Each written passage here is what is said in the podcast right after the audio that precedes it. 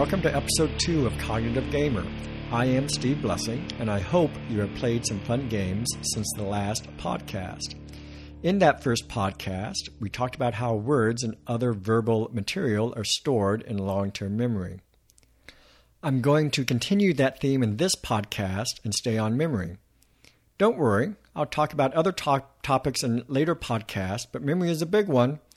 In a typical cognitive psychology text, about a quarter of the book is specific to memory, so it's an important topic. When I teach Intro to Psychology, I often start with the memory chapter, even though that's not the first chapter in the book. Usually it's like chapter 6 or 7. I start there because it gets us to an interesting topic quickly, but also because it's that important. I show the students of a short clip of a man named Clive Wearing. At the age of 47, Mr. Wearing suffered from encephalitis, a disease that attacked his central nervous system and destroyed part of the brain responsible for recording new memories, the hippocampus. He simply cannot form new memories. He cannot carry on a conversation because within 10 to 20 seconds he will have forgotten what you just told him. Living without a memory, like for Clive, is a very sad state of existence and just goes to underscore memory's importance. Last time we talked mostly about verbal memories, those memories that really come into play during games like code names and categories. In this episode, I would like to talk about how we store and represent more visual information, like what we might use when we play a video game like Tetris and need to mentally rotate that piece to figure out where it might fit, or how to best play the piece we just drew in Carcassonne or Zorro. This is a dichotomy that we see across all levels of memory between how we store and represent more verbal information and how we store and represent more visual information.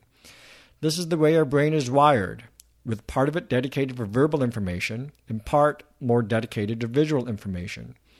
Differences can be seen with how that information is brought in initially through our senses, how it's stored in our shorter term memory, and ultimately how it's stored for longer periods of time. In later episodes, we'll talk about these shorter periods of time referred to as sensory memory and working memory. But for now, I'd like to talk more about longer term stores and representations. Probably for most of you, this seems kind of obvious. When you are storing and retrieving verbal information, like a shopping list or words for code names, it seems like you are doing something different than when you are trying to store and retrieve a picture or rotate shapes in Tetris or Patchwork. In short, the shopping list seems like words, whereas the image you can see in your mind's eye seems like a picture. As we'll see, psychologists actually debated this point. Do we really have two different ways to store information? Or can we account for the findings by having only one way in which our memory systems store information? Having only one way to do it would be more simple, more parsimonious in scientist speak, so it has its advantages. But if the data show that we need two, like it seems to be, then we need to in a slightly more complicated system. We'll see in a number of later episodes how our intuitions about how our minds work can be wrong, but this is one case where intuition is correct. We have verbal ways of remembering information, and we have visual ways of storing information. For now, though, let's talk about this more visual way of storing information. Earlier, I used the phrase your mind's eye, and that's really what this memory is about being able to store, recall, and act on that visual information in a way that's consistent with how your actual vision works, but one that's an entirely a mental construct. Having this more pictorial representation for your memory system proves to be very powerful. You've probably heard of the expression, a picture is worth a thousand words. I do a simple demo, demo of that in class where I show my students a simple picture of my two kids and ask them to describe it. They start with just a very simple description like eh, a boy and a girl sitting together, but after I get the ball rolling by talking about color, about position, about what's going on in the background, they see that indeed one can say a lot about a very simple picture. In short, pictures are a very compact representation for information that has a very strong visual component. You can also do operations on pictures that you just cannot do on verbal representations. Here's another short demo I do in my class. I want you to imagine a capital letter D. Now, I want you to rotate that D so that it is laying on its flat part, its spine, if you will. Now, take a capital letter J and move it so that it is just below the D, touching the midpoint of that flat part. What do you see? Did you say an umbrella? If you did, that's the beauty of the mind's eye. It allowed you to do those visualizations and rotations as if you could manipulate the actual shapes. How do you think that might help in playing games?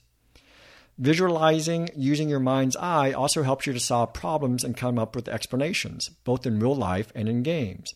For example, imagine trying to pack the trunk of your car for a long vacation without being able to visualize how you might solve that problem first. You would have to move and try lots of positions of luggage until you get one that works. But by using your mind's eye and visualizing the moves first, you can pack that trunk of your car with minimal effort. Well, hopefully. As with most cognitive skills, there are individual differences. That is, some people are just better able to do it than others. Some of being better comes as a natural skill, and some comes with practice. That's also true of playing games too, like classic arcade games like Breakout and Asteroids, both of which have a very strong visual component. But expertise is a topic for a different time, so we'll talk about that later. Some scientific theories were discovered with the help of mental imagery. Abraham Ortelius and others back in the 16th century noticed how the continents could be rotated and moved in order to fit together. This led to continental drift theory. The chemist Auguste Kekule in the 19th century claimed he had a vision of a snake seizing its own tail, and this vision allowed him to figure out the structure of benzene. Mental imagery is a powerful way to represent the information we need to process. These operations of inspection, rotation, transformation, and zooming are difficult to imagine using a more verbal based representation. One can easily see how these representations come into use when playing a variety of different types of games. Obviously, about any video game has a strong visual component to it, as we consider the best path between one location and another, or need to think about how to rotate or transform one shape into another, either in a two dimensional or three dimensional environment. Many board games also have a visual component. I'm sure many of you have played Risk or Pandemic and can easily call to mind the paths and connections between the items on those boards without the board being physically present. Keep those sorts of things in mind as we talk about the science behind how we store items with a strong visual component. Let us now start to consider the evidence and capabilities behind these visual representations. I'm going to talk about two classic experiments done in the 1970s to illustrate these points. One of the most famous experiments, done in 1971 by two researchers named Roger Shepard and Jacqueline Metzler, involved people playing Tetris. Well, okay, not Tetris. It was 1971 after all, and Tetris hadn't been invented yet. But if you look at the task the participants did, it sure looked like it involved the pieces used in Tetris. The participants were given pictures of two Tetris like shapes side by side. They weren't quite the usual Tetris shapes, though, because they were drawn to look three dimensional. The shapes were composed of about 10 cubes, arranged in various orientations to each other. The task the participant had to do was to indicate if the two shapes before them were the same shape or different shapes. In most of the trials, to make that determination, the participant had to mentally rotate one of the shapes in order to see if they could line it up with the other shape. Sometimes the shapes could be lined up, and sometimes they couldn't. All Shepard and Metzler did was to measure how long it took the participants to make that determination, to say yes or no whether the shapes were the same. Their main finding was also pretty simple, but important enough that it merited publishing in the influential journal Science. Not surprisingly, if the two shapes started off in the same orientation, participants' judgment time was the quickest. If the one shape had to be rotated a, a, lot in order to get a match, then it took noticeably longer. The really neat finding is that this increase in judgment time was linear with regards to how much the shape had to be rotated. The graphs that Shepard and Metzler provided, and that has been reproduced in a large number of studies, is that as the amount of mental rotation increased from 0 to 180 degrees, one sees a nice linear increase in the judgment time, just like one would see if one had to physically rotate the objects. But the participants weren't physically rotating the objects, they were mentally rotating them. This was an early study which considered that there must be different representations used between verbal stuff and visual stuff. If we used a more verbal representation for these shapes, then one wouldn't expect that linear increase between amount of rotation and judgment. With a more verbal representation, one might expect a more linear judgment time. The other classic experiment from the 1970s that I would like to share with you was done by Stephen Kosslyn, Thomas Ball, and Brian Reiser in 1978. In one part of their experiment, participants were shown a simple line drawing of an island. Think about all the maps you've seen in various video games. On the island used in their experiment were several landmarks, such as a beach, a hut, a swamp, a tree. The participants had to memorize this map. Kosslyn and his colleagues made sure that it was memorized by waiting until the participants could draw the map from memory. Once the participants could do that, then the next phase of the experiment started. In this phase, the participants were verbally given one location on the map. Another location was then given. This location may or may not have been on the map. If it was not on the map, participants pressed one of two buttons. If the second location was on the map, then they had to imagine a dot moving between the first location to that second location and then press the other button. The researchers presented the data for the, the second type of trials. Where the participants imagined a dot moving between locations. Much like with Shepard and Metzler's study, there was almost a perfect linear increase between the distance of the two map locations and the reaction time to press the second button. That is, the longer the distance on the map, the longer the reaction time, again suggesting the participants were using a mental representation very similar to that of a physical representation. These experiments, along with many others done during that, that time frame, suggested that the way in which we store visual information is different than verbal information. As I mentioned earlier, this was not a cut and dried case, though, for scientists. Some still argued for a more parsimonious view that accounted for the findings without resorting to another type of storage. Leading the charge was a cognitive scientist with the name of Zenon Pylyshyn. He argued that our sense of having an imaginal representation for doing these processes were, was epiphenomenal, meaning they were just a byproduct of how the mental procedure was actually done, which he argued was through a more verbal based propositional network. Data collected in the last 20 or so years that involves the use of brain scans support having two different representations.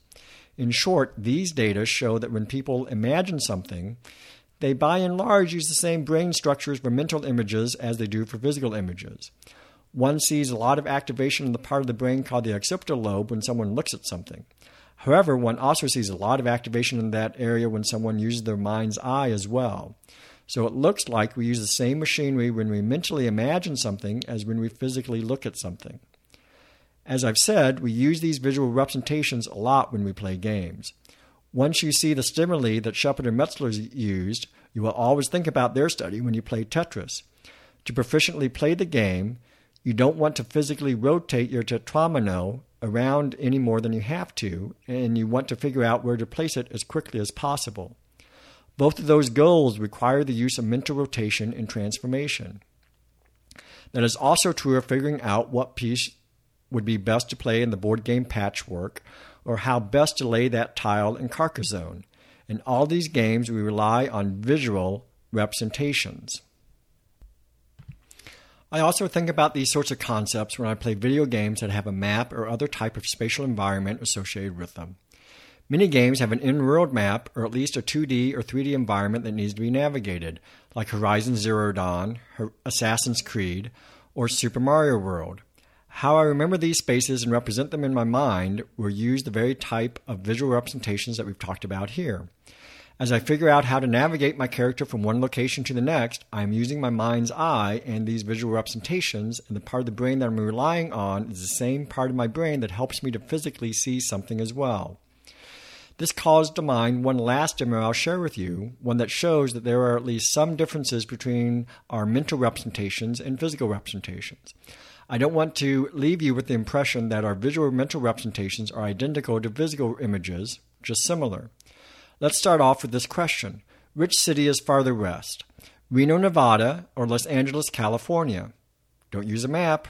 Which one do you think it is? If you have a sense of U.S. geography, you probably said Los Angeles, California. But that turns out to be wrong. Reno is in the very western part of Nevada, and the way California hooks around to the south, Los Angeles turns out to be farther east than Reno. That surprises a lot of people. If that one didn't work for you, which city do you think is farther south? Montreal, Canada, or Seattle, Washington. You probably caught on by now. It's, it's Montreal, actually. The point is that in our mental visual representations, we often make simplifications. We'll put right angles where there shouldn't be. We'll have things be parallel when they really aren't. That makes them easier to remember and might even help in navigating, but will lead to errors like what you see here. There have been some interesting studies of cab drivers and their mental representations of the cities they navigate, and they exhibit these sorts of errors as well. A lot of studies have been done on London cab drivers, given the extensive knowledge they have to commit to memory in order to navigate around that city. Perhaps on a later podcast, I'll talk more about that work. For now, I'll just close that I thought a lot about these kinds of things as I was playing through Watch Dogs 2, an open world game set in a pretty realistic San Francisco. I had a pretty good mental map of San Francisco before playing, having spent a fair amount of time there. That helped me out while playing the game, being able to get around the city. However, they of course took shortcuts in making the map, as not every part of the city was represented, and liberties were taken with the in game map. I'm sure my mental representation of San Francisco has now been tragically altered by having, been, uh, by having played Watch Dogs 2. It would be interesting to do a study.